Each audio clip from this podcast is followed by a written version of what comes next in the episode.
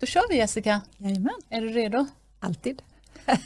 um, vad har du på top on your mind? Ja du, det är så mycket som händer nu och sådär men eh, jag kan väl säga att det som jag lägger lite energi på just nu, eller ganska mycket, ska jag ge mig in i det, det är att EU-kommissionen har kommit med ett nytt förslag som man kallar för elmarknadsdesign så nämnde jag förra avsnittet, tror jag, det här nya modeordet design dyker upp lite här och var.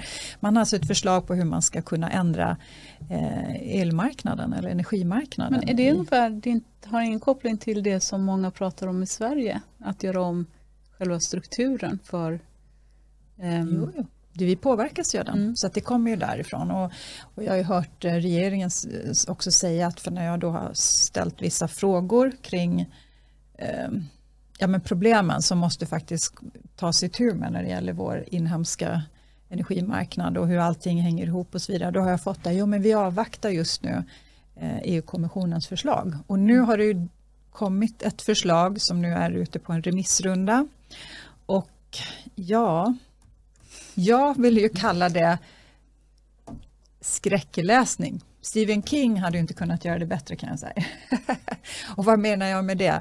Jo men man kan ju ana då, det man försöker, för det är klart, det man försöker nu adressera det är ju de här höga priserna och det är beroendet av eh, rysk gas. Det är mm. såklart det, så det är liksom de stora problemen som vi har just nu. Och precis, det jag ser parallellen, men nu ska jag försöka vara lite pedagogisk, jag ser den här parallellen med, med pandemin till exempel och det är att man passar ju på att lösa det man upplever eller det som är ett faktiskt problem med ännu mer makt till EU. Nu ska EU gå in och reglera ännu mer. Mm. Man ska reglera marknaden. Men jag menar ju då att det är ju faktiskt inte i grund och botten marknaden som är problemet. Och när jag har läst det här första utkastet, jag har inte lösläst, jag har inte läst alla delar, men mitt intryck är att det är vindkraftslobbyn som har skrivit det här förslaget i sam gott samarbete med Tyskland.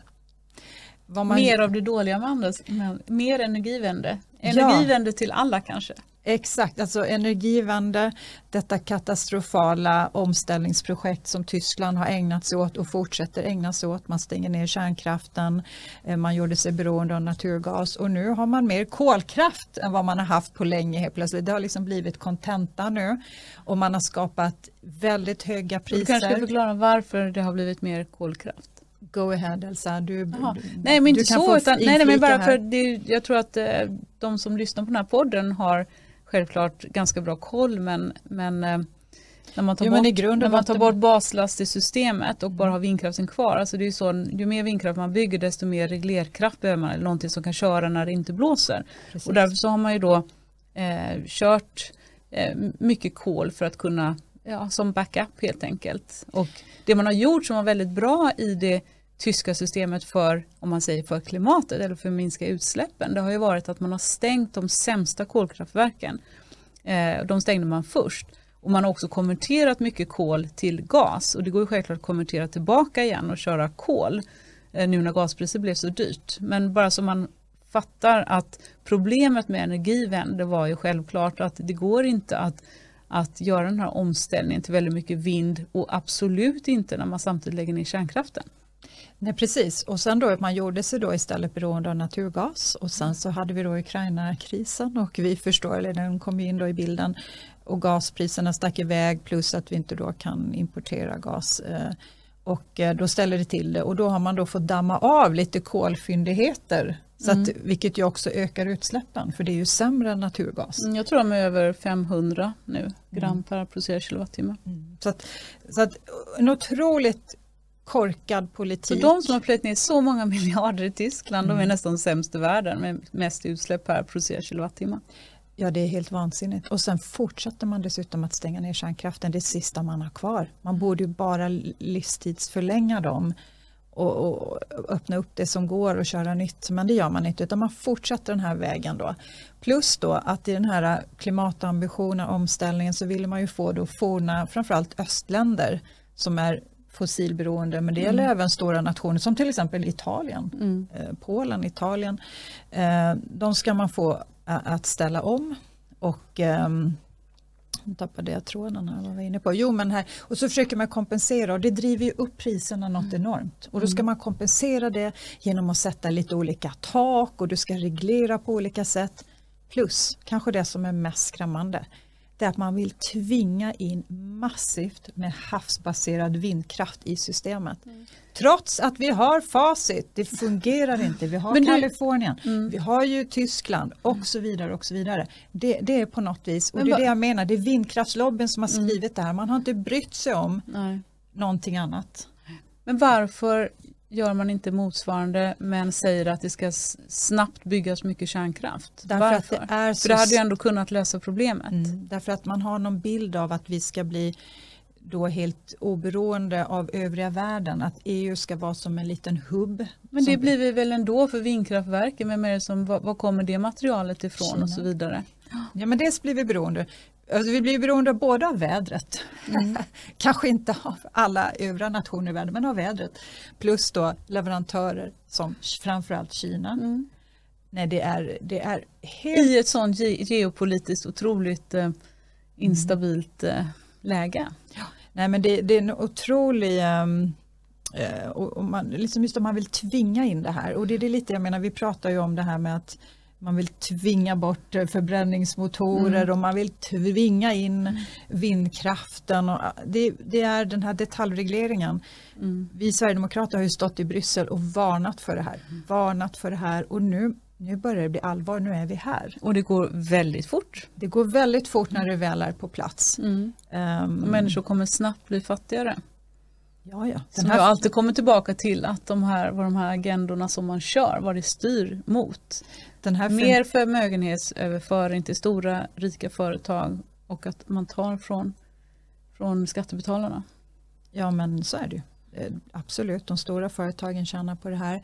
Det måste ju vara massor med politiker och andra intressenter som tjänar på det här också, annars skulle inte det här fortgå. Nej. Det, är, det, det är otroligt, men om man bara utgår från det rent rationella tänkandet så tror jag, jag tror vi är väldigt överens där, mm. att det här är ju fel väg att gå. Vi kommer ju bli ännu mer sårbara, mm. kommer bli tappa konkurrenskraft och det är också därför man vill smälla upp de här tullarna, koldioxidtullarna mot omvärlden. Mm. Så jag menar, EU kommer bli världens dyraste kontinent att leva i. EU kommer bli Eller en liten fattig e del ja, i, i världens utkant. Det är vad jag tror och det har jag sagt i flera mm. år. Ja. ja, alltså vi tar inte tillvara på våra tillgångar och, och våra, vår utvecklingspotential utan det har ju gått åt, det går ju åt fel håll. Mm. Så är det ju. Men, eh, men i alla fall det här direktivet eller det här förslaget som har kommit nu, jag tycker det är skrämmande läsning. Sorgligt. Och, och det här måste vi någonstans, jag börjar nästan så här vi måste få till ett folkligt uppror mm. kring det här För snart. att det kommer inte lösas i utskotten i alla fall. Jag vet inte hur det är med ditt utskott men i mitt utskott sitter vi bara och trycker igenom det ena dåliga förslaget efter det andra från, eh, från EU. Alltså, liksom, vi ändrar lite i regeringens ståndpunkt, flyttar några kommatecken och lägger in något förstärkningsord i bästa fall.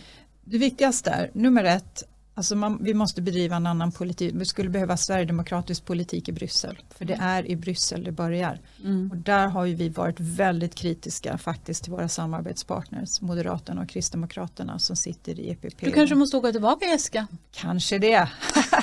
Nej men det handlar om opinionsbildning och, mm. och, och de har ju en förmåga att tycka att Alltså den här vurmen för den inre marknaden, för ett mm. EU, man är EU-vänlig och så vidare.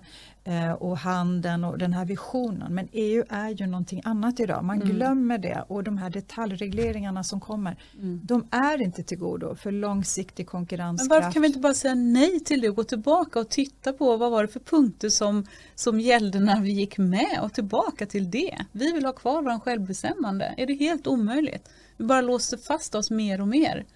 Så att det är precis som du säger, att vad gör man för nytta här egentligen? Nyttan gör man nog faktiskt i Europaparlamentet. För här du, är det för sent. Ja men alltså det är ju lite olika saker. Dels har du Europaparlamentet är ju bara en tredjedel av makten mm. om man säger mm. så. Då, men det är en viktig del. Men sen har du ju kommissionen ja. och där mm. har vi en, en kommissionär och där ska du samsas med mm. övriga 26 länder. Mm. Och du hade lite synpunkter på henne häromsistens von der Leyen, mm. kommissionens ordförande. Kan du inte berätta, det var intressant vad hon har jobbat med förut. Ja, det kan jag. Jag kan, jag kan dra det alldeles Apropå strax. Tysklands fantastiska försvar. Absolut, jag kan dra det snabbt. Men, eller snart. Men äh, i alla fall, du har kommissionen och sen har du ju då rådet, alltså ministerrådet, alla ministrar samlas i olika ämnen och sådär. Mm. Så att, det är ju så makten ser ut. Va? Men, så att du måste ju börja där den stora makten ligger väl egentligen i kommissionen och rådet och delvis parlamentet. Men det är där du lyfter upp frågorna på mm. bordet och visar det här kommer hända. Mm. Så småningom trillar du ner nationellt och har du inte sagt nej i första ledet så måste du åtminstone säga nej i andra skedet. Då. Men det här är komplext och vi har gett oss in i och som du nämnde det här är ju inte det som vi gick in i en gång och det här behövs ju också en debatt om. Mm. Återigen, vad är, det, vad, är, vad är vi på väg? Mm. Och, och, och sen har vi i och för sig alltid hävdat då, eller så länge jag satt i parlamentet det här med att förr eller senare så kommer ju verkligheten ikapp. Mm. Och det är då de här frågorna kommer ställas. Det är ju som nu, nu, liksom, nu vill ju Vänsterpartiet plötsligt klippa kabeln söderut va? för att vi påverkas då av, eh, av priserna i Europa och så vidare. Va? Jo, men du har ju en gång gått med på det här avtalet mm. och kabeln och stänga ner kärnkraften. Och du har jo, men jag håller med Vänsterpartiet lite där måste jag säga för att det jo. var under vissa förutsättningar. Då visste man inte att, att Tyskland skulle bli fullständigt tokiga och, och köra nej, den här nej, nej, ryssvänliga politiken med att uh, att, ja, jag ska kritisera de här gasledningarna, nu är de jo, ju sprängda jo, jo. i alla fall. Det finns en gasledning kvar för övrigt men uh, Nej, men jag, jag håller men med. Jag menar, man har ju gjort vad man har kunnat då för att få in det här förnybara och gjort sig faktiskt väldigt beroende av gas. Så att det var ju galet i sig. Men just den här kärnkraftsnedläggningen slår ju alla rekord. Ja, men det är det jag menar. Men då får man ju, det är lätt att komma nu. Man måste ju mm. någonstans förstå också, man börjar lämna mm. över makten mm. och man börjar ja, connecta mm. sig till en elmarknad. Då kommer det till slut konsekvenser av det. Det är det jag menar. Absolut. Man kan inte säga nu ska vi vara med och vi ger Bryssel makten. Mm.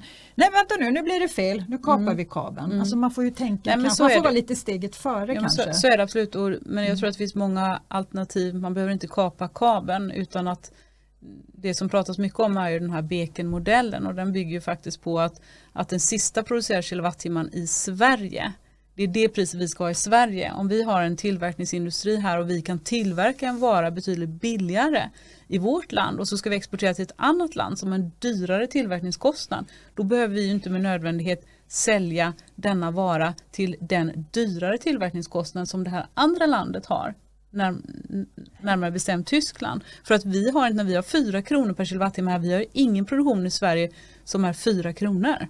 Utan det är ju även hur lite vi än exporterar så får vi ändå det priset i Sydsverige eh, som det kostar att producera den där sista kilowattimman i Tyskland. Så att det är ju det som är invändningen och eh, där måste jag ändå ge den här Beken-teamet då som de kallas rätt. Och jag tror också att det är det som Vänsterpartiet vill föra fram, att det är orimligt att vi har eh, priset i, i, i, Sverige eller i Norden ska sättas på den europeiska marknaden. Ja, det helt... går att lösa men man säger att då går vi mot elmarknadsdirektivet och det säger Svenska kraftnät och det säger Energimarknadsinspektionen också och det må vara hänt men det borde prövas för att det hade varit ett snabbt sätt att lösa eh, de här katastroft höga priserna som inträffar ibland. Ja, men jag håller med. Jag håller med så, jag bara... Men jag håller också med dig för att vi vill ju inte att Norge ska klippa kabeln till exempel. Vi är helt beroende av Norge på vintern. Eh, så att eh, självklart så ska man inte behandla andra som man inte vill bli behandlad själv. Nej, nej och jag menar, och nu måste vi hitta en lösning på, på situationen vi befinner oss i och vi måste pressa Tyskland, sluta stänga ner kärnkraften. De har bara ett elprisområde, mm. vi har fyra, de har ett. Mm. Skulle de vara indelade skulle vi ju tjäna på det. Och jag menar, saker och ting förändras, det är ju inte det, men min poäng här är ju bara så här går det när man börjar lämna ifrån sig mm. makten. Ja. Och en sån viktig fråga som energipolitiken, vi kan ju inte styra över den till 100% Men regeringen själva. också, jag skulle vilja fråga dem om de kan berätta hur de har tänkt med att vara så positiva då till den havsbaserade vindkraften och samtidigt vara positiva till en kraftig kärnkraftsutbyggnad.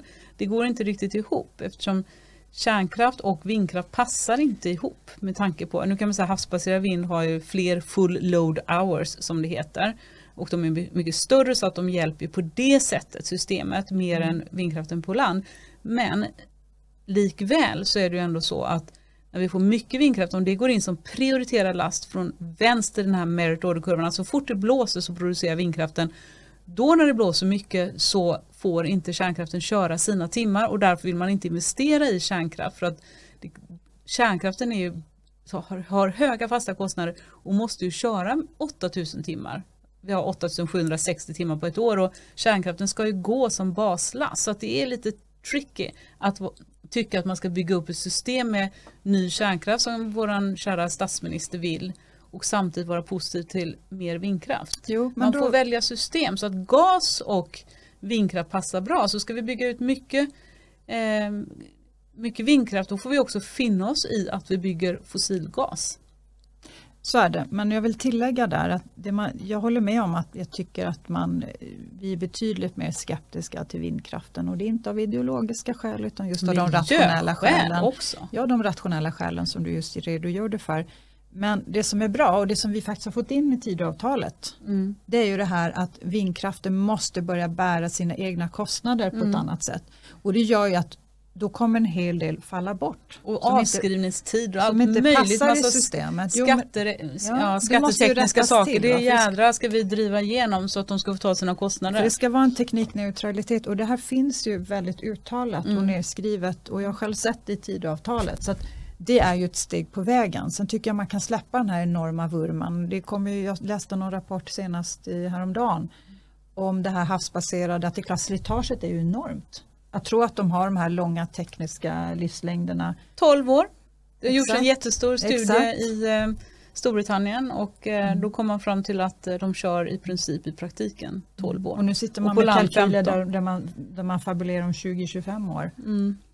Ja, nej men ni vet. Så att, men för att komma tillbaka, en annan sak som man då försöker få in, alltså man har ingen diskussion, den här nya designen då, den här elmarknadsdesignen, finns ingen diskussion om hur mycket planerbart respektive väderberoende eller förnybart kan man ha ett system. Och det är det jag menar, det är ju, det är ju liksom en grundförutsättning, det är lite hy hybridkänsla här. Var det inte Kungliga Vetenskapsakademin, jag läste en rapport för länge sedan, jag tror att de gjorde bedömningen att 10% av kapaciteten i Sverige skulle kunna vara vindkraft. Mm. Jag har för mig det. Mm. Och vi är uppe i 17 nu. Mm. Uh, ja, uh, så det är väldigt skrämmande. Man försöker också då när man ska ha in den här eh, havsbaserade vindkraften så vill man komma åt någon slags att det ska finnas då fastprisavtal. De ska liksom vara garanterade. Power purchase inte, agreements. Exakt, va? så det är vad jag kunde utläsa i alla fall. Då. Mm. Eh, och sen så står det då ambitionen är att skydda kunderna eh, från höga priser men jag tror att på sikt så kommer det här skapa konstant höga priser snarare än någonting annat. Du tar ju bort innovationsviljan, du tar ju bort den här liksom konkurrenskraften eller förmågan att faktiskt eh, konkurrera med varandra och just det här med elpriserna. Det har ju varit vår största konkurrensfördel. Den mm. är vi på väg att sälja ut snart. Jag tror att den slutliga ambitionen är att det ska vara ett elpris över hela EU. Mm. Vår främsta konkurrensfördel är vi mm. på väg att bara ge bort. Lägger ner hela industrin. Galet. Alla får leva på bidrag från Bryssel. Ja, vem ska betala in dem mm. i slutändan? Det är ingen som, om ingen kan bidra med bidrag. Ja, men, äh, ja. Okej, nu. Ja, nej, då blir det så nej, tråkigt det, igen. ja, men det är sorry. Jag tycker vi avrundar här. Jag tycker det poängen var det här elmarknadsdirektivet. Vi måste hålla ögonen på det och vi måste hålla emot av alla krafter mot vindkraften. Eh, vi måste bli mycket bättre på att eh, lyfta problemen med vindkraften och vad det innebär vad gäller kostnader för svenska elkonsumenter eh, som vi har pratat om mycket tidigare, som vi faktiskt pratade om i valrörelsen när det gäller elnätstariffen. Hur påverkas det? Hur mycket måste inte näten byggas om? Alla de här delarna. och att inte lösa våra problem med svängmassa och så vidare och så vidare.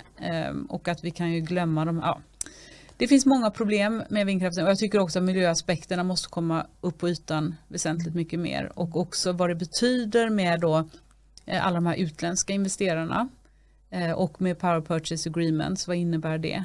Tillgängligheten och så vidare. Det är så många frågor så jag tror att de ska vi nog belysa eh, väldigt strukturerat.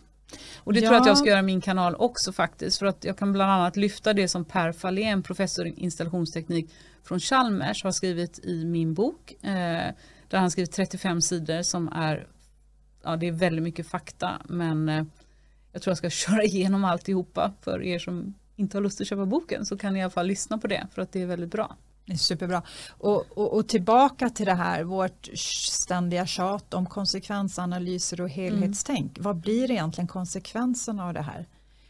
Um, ja, nej det, det känns inget bra. Så att, men det är initiala, jag ska läsa det här noggrannare. Jag kan också säga att jag lyfte det här äh, med eh, Ebba Busch statssekreterare på ett möte mm. idag. Han är i och för sig bra måste jag säga. Han Om det är samma. Han, han är, är mycket kompetent bra, ja. och och han, och han höll med om mina farhågor. Mm. Så att det är någonting som mm. finns på, det finns på radarn. Mm. Uh, vi får se vad de gör med det helt mm. enkelt. Men vet du, vi borde um, göra uh, Jessica också, vi borde göra någon slags scenarioanalys. Där vi tittar på hur kommer Sverige se ut om 10 år, vad tror vi, hur kommer Sverige se ut om 20 år? hur kommer den ekonomiska politiken har påverkats av de här enormt starka strömningarna som nu pågår med de här påtryckningarna från EU och alla de här fullständigt galna projekten som man vill driva igenom uppe i norr. Vad kommer det få för konsekvenser?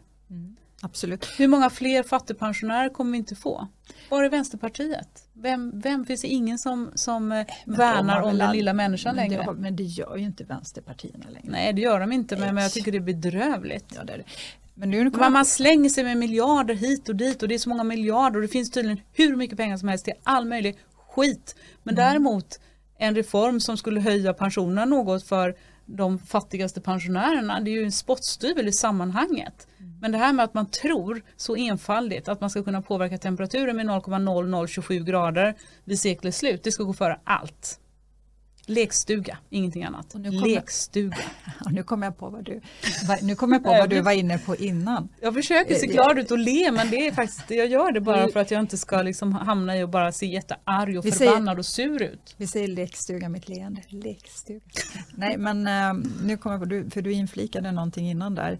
Um, nu visar det sig uh, nu i, i, dessa krigstider, som man ändå mm. får säga det att det är, så visar det sig att Tysklands försvarsförmåga är betydligt sämre än vad, man, visste att den var jättedålig. Än vad man uh, har uh, trott eller sagt eller skyltat med. För att liksom där, och även Storbritannien som alltid har legat i topp, mm. har ju då försämrats. För i årtionden så har man successivt monterat ner försvarsförmågan och försvarsmateriel och så vidare. Då. Och nu visar det sig att tyska försvaret är ju, jag vet inte hur man uttryckte det, inte en papperstiger. Men mm, något, så här, ja, något sånt mm. där. Ja. Och eh, i alla fall, och då bara en liten anekdot, det var det du kom in på. Jag berättade för dig, gissa vem som var försvarsminister i Tyskland för inte allt för länge sedan. Får jag gissa?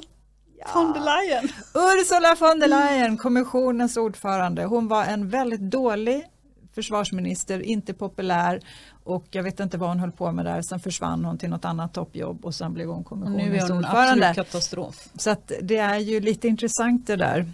Mm. Det är lite så här, jag vet inte. Är det kvinnor i politiken på toppositioner? Är det ett problem? Nej, Nej det kan det inte det tror jag verkligen inte. Nej, jag tror inte det heller. Men det är ändå noterbart. Merkel var ju en katastrof hon också om man tittar på mm. det faktiska utfallet. Eller? Ja. Ska vi prata om alla män som har varit katastrofer?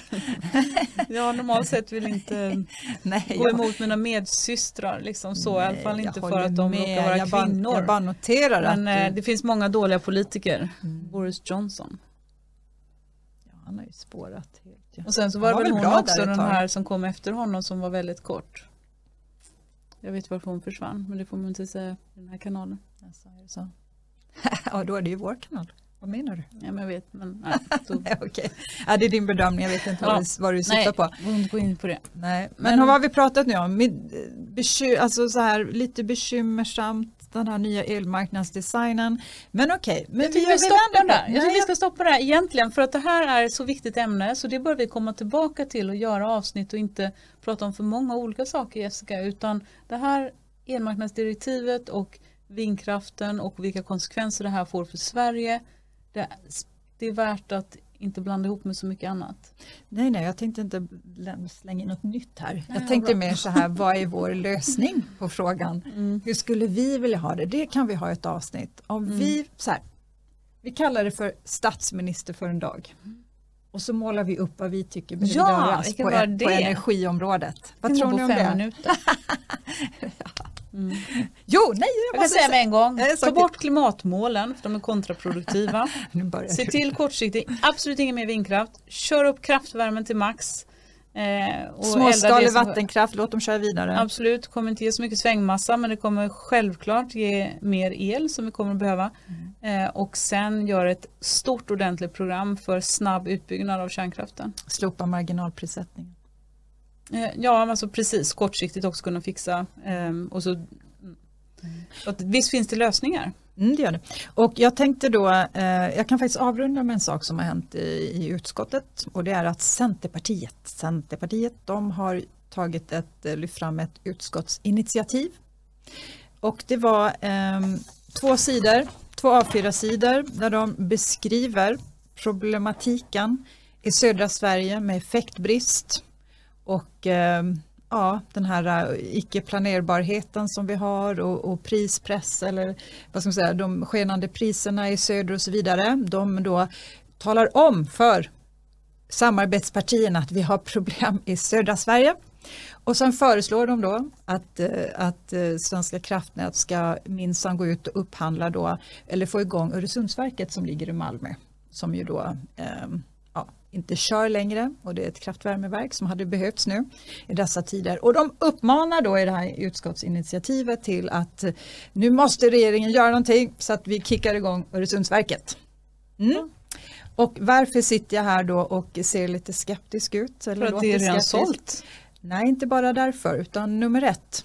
Eh, Svenska kraftnät har redan fått den här uppgiften att gå ut och handla upp en massa eh, mm. effektreserv i södra Sverige där man har gjort det och man är på bollen och eh, så att man är redan där och det vet ju Centerpartiet. Mm. Så att där bortser man ifrån. Sen är det ju lite intressant med den här läsningen för att allt det de skriver där, det är en hel del som faktiskt är rätt på bollen. Det är ju bara det att det är deras politik som har gjort att vi har hamnat där vi har hamnat. Det är de som har lagt ner Barsebäck och de har stängt ner Ringhals och så vidare och så vidare. Så det är deras politik, det är de som vill mata in massa vindkraft i systemet.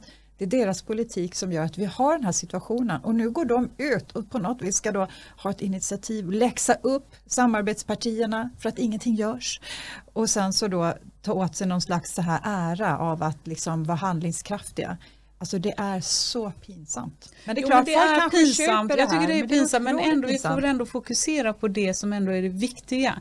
Om vi kan få även de här partierna som har ställt till med röran att vilja ändå komma lite framåt och lösa problemen. Så man får nog ändå vara Jessica glad för det lilla trots allt och försöka se framåt och hitta lösningar och inte bara hacka på dem för att visst det är ju deras fel men att vi är där vi är men jag, jag vill ändå liksom se att det är alla små steg framåt där de visar på någon form av förståelse för hur allvarlig situationen är även om det är nu de som har ställt till med det eh, är ändå positiv. Förstår du vad jag menar? Så ja, att, jo, för ibland så tror man, det du pratade om tidigare med elmarknadsdirektivet, där visar man ju inte att man har förstått någonting när man vill driva igenom ännu mer kärnkraft.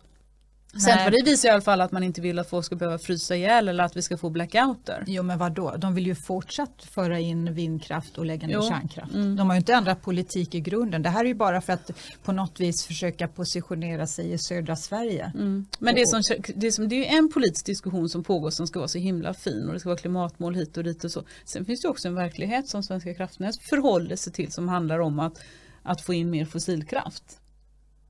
Ja. Så det, det, får man ju inte glömma, att Nej. det finns en verklighet också. Ja men det är det jag menar, därför tycker jag bara det här är bara, för, för mm. det är så populistiskt. Så det första så är det här redan uppdraget, det är inte så att de behöver uppmana regeringen eller samarbetspartierna att göra det här. Nej. För att det är redan gjort. Mm. Alltså, ja, kraftigt har ju redan fått mm. uppdraget och det vet Centerpartiet. Och de jobbar ju på många sätt, för de jobbar ju sannolikt också med att försöka få företag, betala företag för att dra ner på sin elkonsumtion ja. när när, när det är kärvt. Oj. Så det, det pågår mycket arbete från Svenska kraftnät att, att um, hantera ja. situationen. Och det här vet ju då Centerpartiets mm. energipolitiska talesperson som sitter i näringsutskottet. Han vet ju precis vad som pågår. Det är det här jag mm. menar, det är bara någon slags så här mm. det är bara trams. Det mm. är bara trams. Plus Men det, att, det är ju ett tramsigt parti överhuvudtaget. ja, det är ju Nu var det ju inte min före detta kollega från näringsdepartementet, eh, Tand Ringqvist, hon är ju en duktig person. Varför blev inte hon partiledare? Ja, men hon har lika dålig politik som Blair. Jo, jo men absolut, men jag menar, hon är ju en smart kvinna. Ja, men det spelar ingen roll, har man lika dålig politik jo, men som menar, Blair? Den som man nu har valt, eller han är kanske inte vald än. jo, det har väljs väl Nej, hon hade ju varit bättre. Jag gillar henne som person men mm. Eh, jag tycker hon har lika knasig politik som jo, eh, politik, Det finns ändå en grad, skala. Jag tror att det skulle gå att prata med henne i alla fall. Ja, nej det här blir nog eh, sämre. Nej, vad vet jag. Jag vet faktiskt inte ens vad han tycker energifråga. Jag vet bara att han blev svensk medborgare när han var 21 och att han att har han slagit folk slåss. på käften. Och att han är identitetspolitiker ute i fingerspetsar. Mm, jag, jag vet. faktiskt inte vad mm. han tycker och han vill absolut inte tänka samarbeta med SD. Vad han egentligen vill när det gäller energi och så vidare har jag ingen aning om för det har, man, det har liksom han kan inte framgått. säkert ingenting. Ja, ja, välkomna till positiva klubben. Yes, det är bäst vi avslutar nu. ja, men man blir lite deppig när man pratar om just det här elmarknadsdirektivet. Jag känner bara suck. Alltså, om man nu är lite sakkunnig inom det här området så, så känns det väldigt dystert.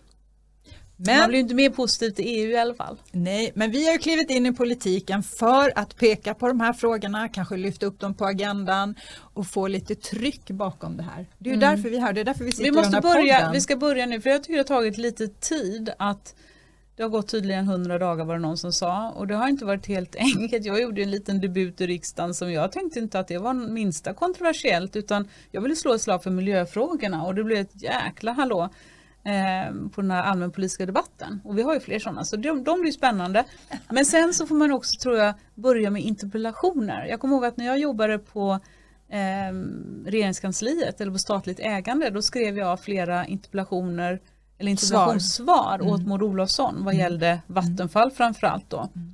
Eh, så det var ju roligt, men så det tror jag att man ska ställa frågor, försöka få till bra interpellationer för att då får man den här eh, växelverkan då att man, man får eh, ja, x antal minuter som man kan debattera ställa, viktiga frågor. Så det får precis, vi börja med att bli duktigare på. ställa frågor till ministrarna. Ställa frågor till ministrarna, skriftliga frågor som de svarar på och sen så har man ett antal eh, replikväxlingar. Och det får bli dagens slutord. Ja, det får det vara något positivt och jätteroligt. Tjingeling! Tack så mycket, hej!